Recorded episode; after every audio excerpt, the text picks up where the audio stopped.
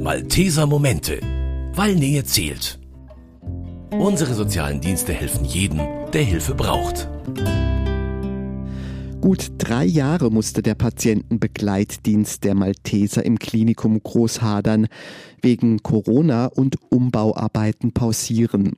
Jetzt sind die ehrenamtlichen Patientenhelferinnen wieder im Einsatz. Ich bin Paul Hasel und ich habe mich auf den Weg gemacht in Deutschlands zweitgrößte Klinik, um mal zu schauen, was es für die Ehrenamtlichen im Patientenbegleitdienst dort alles zu tun gibt.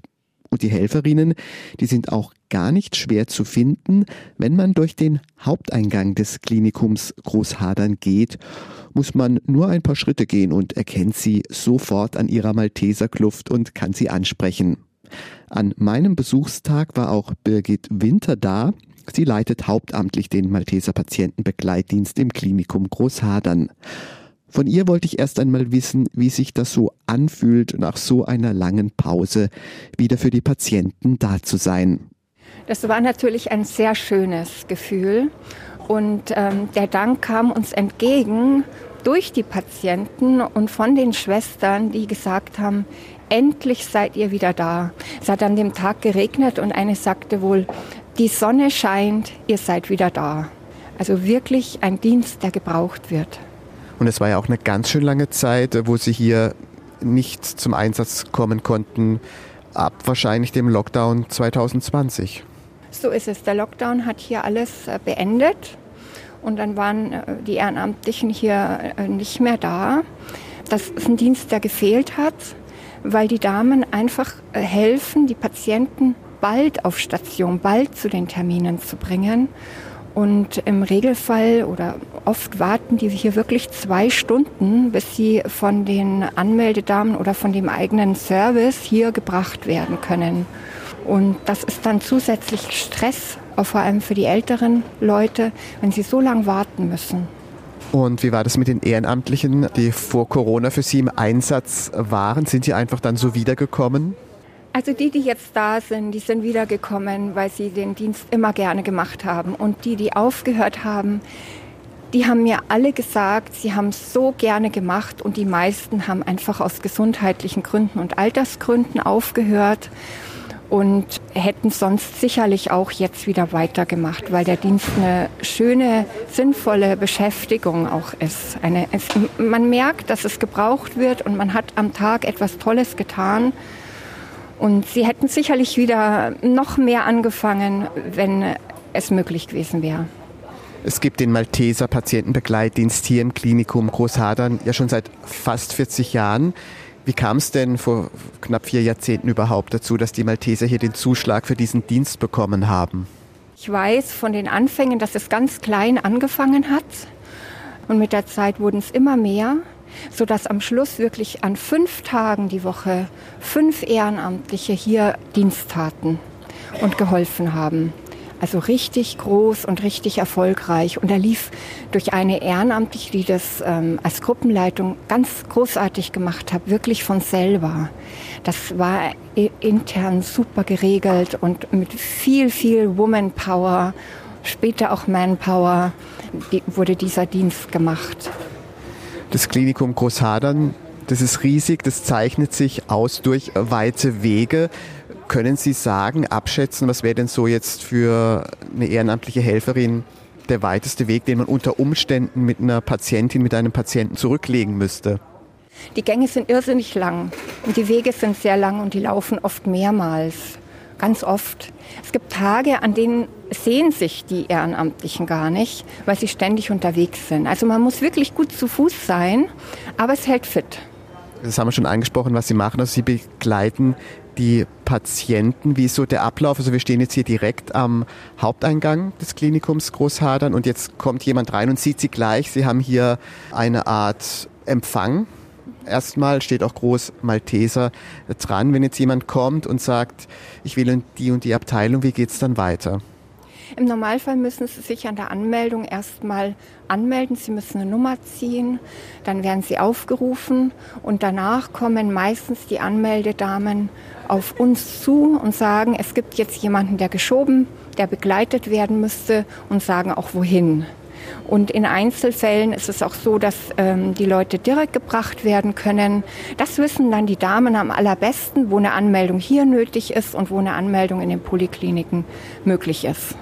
Hat sich jetzt generell durch den Umbau etwas für Sie verändert, dass die Wege vielleicht noch weiter geworden sind oder sie sind anders geworden? Hat sich irgendwas verändert? Die Wege sind noch gleich geblieben. Es wird ja neu gebaut, aber die Wege sind momentan noch dieselben. Wir sind in demselben Areal stehen wir. Momentan haben wir eine Übergangslösung in diesem äh, Glaskasten hier in der Mitte. Davor war immer ein Tisch wo die Malteser äh, arbeiten konnten. Und ähm, in Zukunft bekommen wir einen Tresen, der auch sehr günstig stehen wird, sodass die, die Hilfe brauchen, dann zu uns gebracht werden und von dort aus mit den Rollstühlen auf Station oder zu den Terminen gebracht werden. Zurzeit sind Sie an zwei Tagen in der Woche im Einsatz hier, Montag und Mittwoch. Können Sie da so abschätzen, wie viele Patienten das so im Schnitt sind dann an diesen zwei Tagen in der Woche? Sind das 10, 20 oder viel mehr? Kann man das abschätzen? Ich weiß nur, es ist sehr unterschiedlich. Es gibt Tage, da ist richtig viel los, da rennen die ohne Unterbrechung. Und es gibt dann wieder Tage, da ist nicht so viel, da ist dann auch mal ein kurzer Leerlauf. Aber bitte lieber die, die Fragen, die es wirklich dann auch durchführen. Und das habe ich dann auch gleich gemacht, zusammen mit Monika Anker-Gramlich. Sie koordiniert ehrenamtlich den Patientenbegleitdienst und ist an diesem Tag schon seit 9 Uhr im Einsatz. Jetzt ist es später Vormittag und Monika Anker-Gramlich berichtet, wie es bislang für sie und ihre ehrenamtlichen Kolleginnen lief. Bislang ist es sehr ruhig, weil es gibt Tage, da sehen wir uns fast gar nicht, weil jeder im Einsatz ist. Aber heute ist ein sehr ruhiger, gemütlicher Tag. Wie läuft das jetzt genau ab? Wie kommen die Patienten überhaupt zu Ihnen? Wie werden die auf Sie aufmerksam? Also viele wissen, dass wir hier unseren Dienst machen, von Altenheimen zum Beispiel, die werden mit dem Taxi gebracht und an uns direkt übergeben. Oder die Empfangsdamen, die Informationen schickt uns die Patienten, die nicht gehen können oder die Hilfe brauchen. Oder wir sehen sie am Eingang selber und sprechen sie direkt an. Wie ist es jetzt nach dem Umbau? Ist etwas anders geworden, etwas komplizierter geworden? Ist es vielleicht einfacher geworden? Hat sich gar nichts verändert? Wie sieht es da aus? Grundsätzlich hat sich gar nichts verändert, nur unser Dresen, der direkt am Haupteingang war, wird jetzt verschoben in den hinteren Bereich, damit wir uns von den Informationsdamen ein bisschen absetzen, weil sonst sind wir auch Informationen, wir haben diese Informationen nicht. Und wie lernen denn Sie und die anderen Ehrenamtlichen jetzt das Klinikum überhaupt erst kennen? Ist es so Learning by Doing? Es sind ja auch weite Wege und man muss sich ja auch selber erstmal orientieren. Gibt es da eine Einweisung zu Beginn? Wie funktioniert sowas? Also normalerweise stellt man sich vor und dann laufen die ein paar Mal mit, so zwei, drei Tage. Sie bekommen einen Plan. Das Klinikum ist ja ganz logisch aufgebaut und laufen so lange mit, bis sie sich zurechtfinden und dann entscheiden sie selber, wenn sie alleine laufen möchten. Haben Sie sich, als Sie angefangen haben, auch mal mit einer Patientin verlaufen, mussten noch mal zurück? Kamen Sie da schon mal ins Schwitzen? Das passiert natürlich, das ist klar. Weil das ist sehr groß, das Haus, und am Anfang verläuft man sich. Man muss den Plan immer dabei haben, aber man lernt's. Wie lange sind Sie schon dabei? Ich mache das jetzt neun Jahre. Und wie haben Sie davon erfahren? Wie kamen Sie in diesen Dienst? Eine Freundin von mir lag hier auf der Intensivstation und dann auf der Palliativ. Und da habe ich halt mitbekommen, dass da immer große Wartezeiten sind, wenn sie zum Röntgen musste, auf dem Gang stand. Und dann haben wir gedacht, das geht so gar nicht. Und habe aber gesehen, dass es diesen Malteser Dienst gibt. Und dann habe ich mich da einfach erkundigt und dann angefangen. Das heißt, man könnte da auch zu einem Patienten gehen und den ein bisschen beruhigen, die Hand halten, mit dem sprechen. Sowas ist auch möglich. Das ergibt sich aus dem äh, Gespräch. Manche Patienten möchten reden, brauchen es auch und manche sind ganz schweigsam. Das ist unterschiedlich. Das heißt, man braucht auch für den Dienst so ein gewisses Maß an Empathie, oder? Unbedingt, das ist ganz wichtig. Man muss schon ein bisschen schauen, will der jetzt reden oder nicht. Also ihm nicht ein Gespräch aufzwingen, das kann man nicht machen. Was sind so dann die Rückmeldungen von den Patienten an Sie? Sind die so auf die Art und Weise, dass Sie das zusätzlich noch motiviert? Auf alle Fälle. Die bedanken sich, sind also sehr, sehr glücklich teilweise, zu mir hat mal einer gesagt, Sie sind ein Engel, Sie haben mir die Angst genommen. weil er hat auch eine ganz schlimme Diagnose bekommen und das hat ihm sehr geholfen. Was motiviert Sie persönlich, jede Woche wieder hierher zu kommen und in dem Dienst zu arbeiten? Es macht mir Spaß. Das klingt zwar jetzt komisch, aber es macht mir Spaß, den Leuten zu helfen. Ein bisschen der Gesellschaft auch was zurückzugeben. Ich habe in meiner langen Arbeitszeit nie was Schlimmes erlebt. Und ich finde, äh, man kann den Dienst auch mal für die anderen machen. Sie suchen jetzt ja auch noch Ehrenamtliche. Wenn ich Sie recht verstehe, Sie würden es weiterempfehlen. Ich würde es weiterempfehlen, weil das ist auch eine sehr zufriedene Arbeit. Man geht zufrieden nach Hause, man hat was Gutes getan und man weiß, die Leute sind ganz glücklich. Wie geht es heute jetzt noch für Sie weiter hier? Mein Dienst geht bis um 13 Uhr und dann gehe ich nach Hause. Zufrieden. Und nächste Woche geht es weiter? Und nächsten Mittwoch geht es weiter. Einmal die Woche machen wir das. Und wenn Not am Mann ist, wenn jemand krank ist oder Urlaub hat, springen wir auch mal für die anderen ein. Dann, Frau Anker-Kramlich, bedanke ich mich, dass Sie uns so offen Auskunft gegeben haben hier über Ihren Dienst beim Malteser Patientenbegleitdienst im Klinikum Großhadern. Herzlichen Dank. Sehr gerne. Also, die Helferinnen des Malteser Patientenbegleitdienstes sind nach längerer Zwangspause wieder im Einsatz. Das freut auch Alfred Holderied. Er ist der stellvertretende Pflegedirektor am Klinikum Großhadern. Mit ihm habe ich zunächst auf die Corona-Zeit zurückgeblickt, in der das Klinikum ohne den Patientenbegleitdienst auskommen musste. Es war ein sehr großer Verlust. Wir äh, haben äh, in der Corona-Zeit die Kolleginnen sehr vermisst. Zum einen bilden sie auch äh, einen Teil des Gesichts unseres Klinikums. Sie sind ein ungemein wertvolle Unterstützung äh, in der Orientierung der äh, Patientinnen und Patienten oder auch der Angehörigen.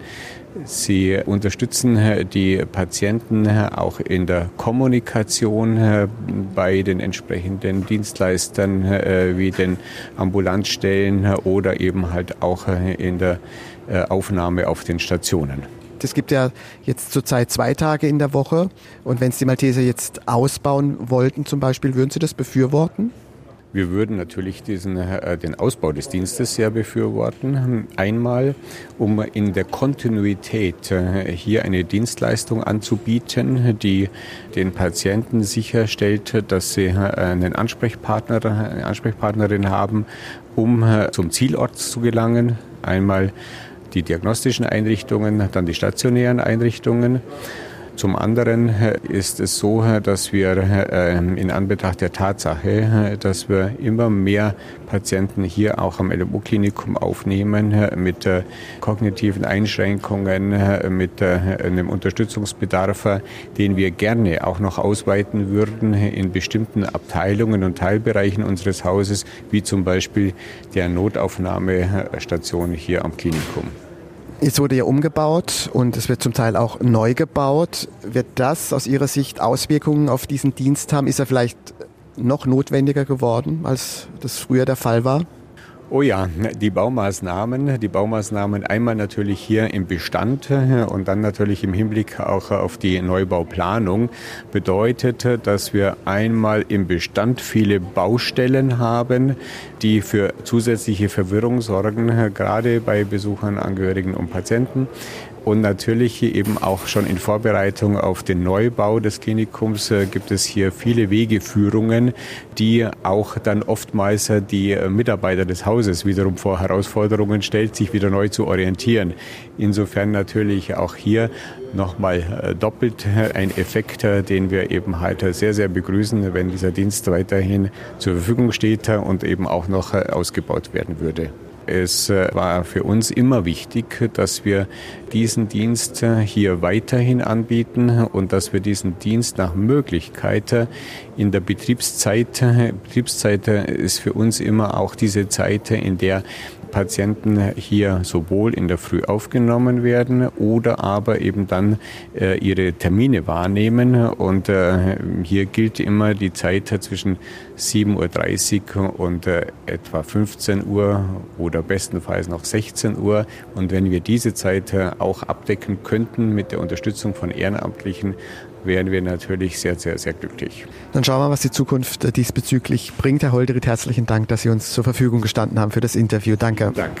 Von der Zukunft jetzt aber erst einmal zurück in die Gegenwart. Ein Patient ist da, der Hilfe braucht. Ich habe gehört, ich kriege bei Ihnen einen Fahrdienst. Äh, ja. Ihr müsst HIU3 Strahlentherapie. Alles klar, mach ich sofort. Das ist nicht ein Rollstuhl. Die ehrenamtliche Helferin Sigrid Obermeier besorgt den Rollstuhl und macht sich mit dem Patienten auf den Weg Richtung Strahlentherapie. Die befindet sich im weitläufigen Klinikum im dritten Untergeschoss. Gut abgedippt. Und Sie kennen jetzt tatsächlich den Weg aus dem FF oder müssen Sie erst selber mal schauen? X-Male da, Bestrahlung, äh, Operation, äh, Operation, Bestrahlung, MRT letztes Jahr, nächstes Kontroll-MRT letzte Woche, Nachsorgegespräch vom MRT. Darf ich fragen, was operiert wurde? Prostata, äh, aggressiver Tumor. Jetzt kommen Sie zur Nachbehandlung. Äh, nein, zum Nachsorgegespräch. Bestrahlung habe ich schon gehabt. Jetzt schauen wir weiter, wie es mit den Metastasen geht weil ich drei Stück äh, mit mir rumschleppe. Sie kennen jetzt den Weg automatisch? Ich kenne den Weg automatisch. Ja, es ist, kommt zwar nicht so oft vor, aber äh, doch, es sind Patienten, die müssen ja täglich kommen zur Bestrahlung. Und so weiß man den Weg eigentlich. In den Tiefkeller runter. Genau. Das dritte Untergeschoss. Ja, ja, zu den, äh, zu den super netten Leuten.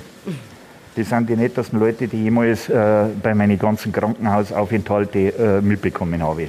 Mitarbeiter, Mitarbeiterinnen als auch Ärzte, alles äh, querbeet. Da kann man echt den Hut davon ziehen, von der Strahlenabteilung. Um 11.20 Uhr habe ich den Termin. Ach, da haben wir locker. Ja, ich weiß nicht, ob ich da pünktlich dran komme, wissen so, schon, aber. Ja. Und Sie sagen halt dann Bescheid, dass Sie schon einen Rollstuhl haben. Gell, sonst das ich, sonst das, ja, ja. die Damen aus ja, mit Rollstuhl und dann war das. Mache ich alles. War das mach ich, ja, ja, logisch. Jetzt geht's in den Aufzug. Genau, jetzt geht's. Jetzt geht in den Aufzug und dann fahren wir runter. U3. U3.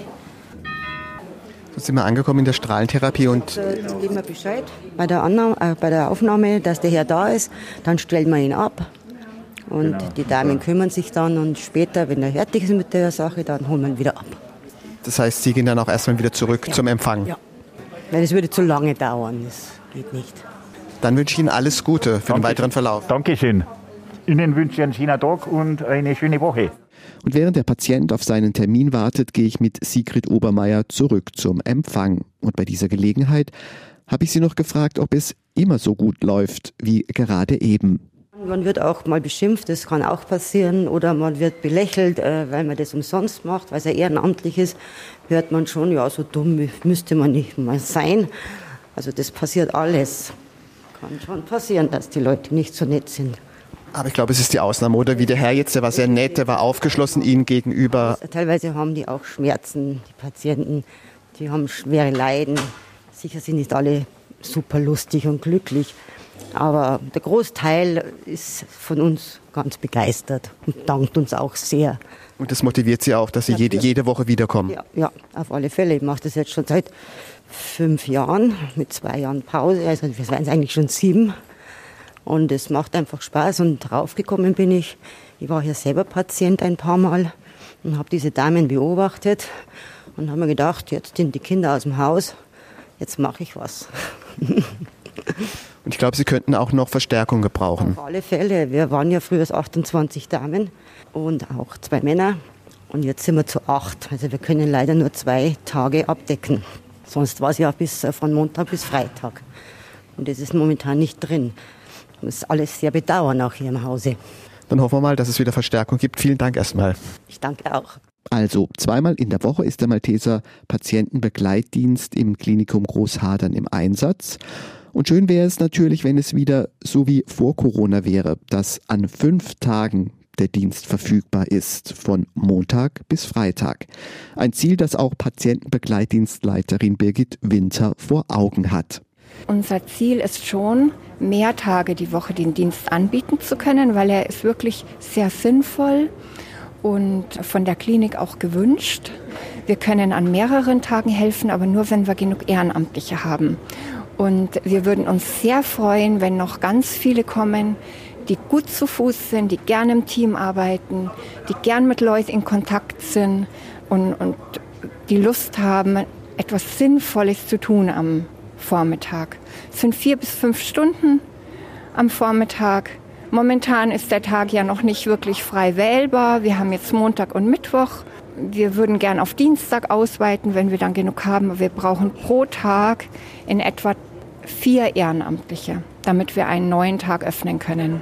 Was muss denn, würden Sie sagen, so ein Ehrenamtlicher mitbringen für den Dienst, damit er das auch gut machen kann? Was würden Sie sagen, sind so vielleicht auch menschlich gesehen die Voraussetzungen? Also gut zu Fuß, das habe ich schon gesagt. Ähm, Sie müssen gern im Team arbeiten, aufgeschlossen sein, auch gern zuhören können. Bis der, die, die Patienten sind auch mal froh, wenn sie reden können. Jemand, der einfach die Möglichkeit gibt, dass jemand zum Reden kommt, dass jemand vielleicht erzählen mag oder seine Sorgen loswerden kann, der einfach mit Menschen gut kann. Ich glaube, man muss doch Frühaufsteher sein, weil man muss ja um 7.30 Uhr schon hier sein. Wir haben zwei Schichten. Die Frühaufsteher beginnen um 7.30 Uhr bis ungefähr 12. Manche machen auch dann wirklich bis 1. Aber es gibt eine zweite Schicht für die Langschläfer, die wäre um 9 bis 13 Uhr. Und damit haben wir einen großen Zeitraum abgedeckt und diesen Kernzeitraum von 9 bis 12 haben wir besser besetzt, weil da ja am meisten los ist. Also Sie wünschen sich weitere ehrenamtliche Helferinnen und Helfer, die mitmachen. Gibt es sonst noch äh, für die Zukunft Wünsche, wo Sie sagen, das würde ich mir für den Dienst im Klinikum Großhadern noch wünschen? Ich denke, das Wichtigste ist, dass wir ehrenamtliche Helfer haben, die wirklich engagiert sind, die zuverlässig sind, die Lust haben, was Sinnvolles zu tun, die auch dahinter stehen. Das ist das Wichtigste. Es gab mal so eine Idee, noch im Bereich Demenz ein bisschen zu unterstützen, besonders die dementiell erkrankten Menschen besser zu betreuen. Aber das ist ein bisschen Zukunftsmusik. Wir machen jetzt erstmal das eine, wollen das beginnen und dann äh, mangelt sicher nicht an neuen Ideen, wie wir uns im Dienst noch ausweiten können. Nur jetzt am Anfang steht im Vordergrund, wirklich diesen Dienst, wie er besteht, der so sinnvoll ist, weiter zu beleben und auszuweiten. Also ein Anfang ist gemacht jetzt nach der Corona-Zeit und dem Umbau hier im Klinikum Großhadern. Frau Winter, herzlichen Dank, dass Sie uns Einblick gegeben haben hier in Ihre Arbeit im Malteser Patientenbegleitdienst. Herzlichen Dank. Sehr gerne, hat mich gefreut. Und das war's von uns in den Malteser Momenten. Am Mikrofon war Paul Hasel. Münchner Kirchenradio, Malteser Momente, Verbandsnachrichten. Im Studio ist Willi Witte. Grüß Gott. Mit einem Gottesdienst und einem Festakt haben die Malteser im Landkreis Fürstenfeldbruck Anfang Oktober ihr 50-jähriges Bestehen gefeiert. Im November 1973 wurde im Keller des Rathauses von Gröbenzell eine kleine Malteser Rettungswache eingerichtet. Heute sind die Malteser mit einer modernen Dienststelle neben der Freiwilligen Feuerwehr in Gröbenzell vertreten. Zahlreiche Haupt- und Ehrenamtliche setzen sich dort in den Malteser Diensten für die Menschen im Landkreis ein. Die Malteser in Gräfelfing haben eine neue Trauergruppe ins Leben gerufen. Wer einen lieben Menschen verloren hat, kann sich in der Trauergruppe Hilfe holen. Koordiniert werden die Treffen vom ambulanten Malteser Hospizdienst. Die Gräfelfinger Trauergruppe trifft sich jeden Mittwoch ab 18 Uhr. Die Malteser in Gräfelfing planen ein neues Projekt gegen Einsamkeit im Alter. Zukünftig soll es dort einmal im Monat ein gemeinsames Mittagessen mit und für Senioren geben. Für den Dienst suchen die Malteser noch Ehrenamtliche für Organisation, Essensausgabe und Gästebetreuung. Wer beim neuen Mittagstisch in Gräfelfing mitmachen möchte, kann sich bei Projektleiterin Barbara Müller in der Malteser Geschäftsstelle in der Münchner Streitfeldstraße melden. Die Malteser Tafel in Trostberg versorgt zurzeit rund 500 Menschen mit Lebensmitteln, Tendenz steigend. Um den erhöhten Bedarf bei der Essensausgabe zu sichern, findet nun ein Benefizkonzert zugunsten der Tafel statt. Am 29. Oktober um 18 Uhr im Postsaal Trostberg. Der Eintritt ist frei, um Spenden für die Tafel wird gebeten. Das waren die Malteser Momente, der Podcast der katholischen Hilfsorganisation der Malteser in Zusammenarbeit mit dem katholischen Medienhaus St. Michaelsbund und dem Münchner Kirchenradio.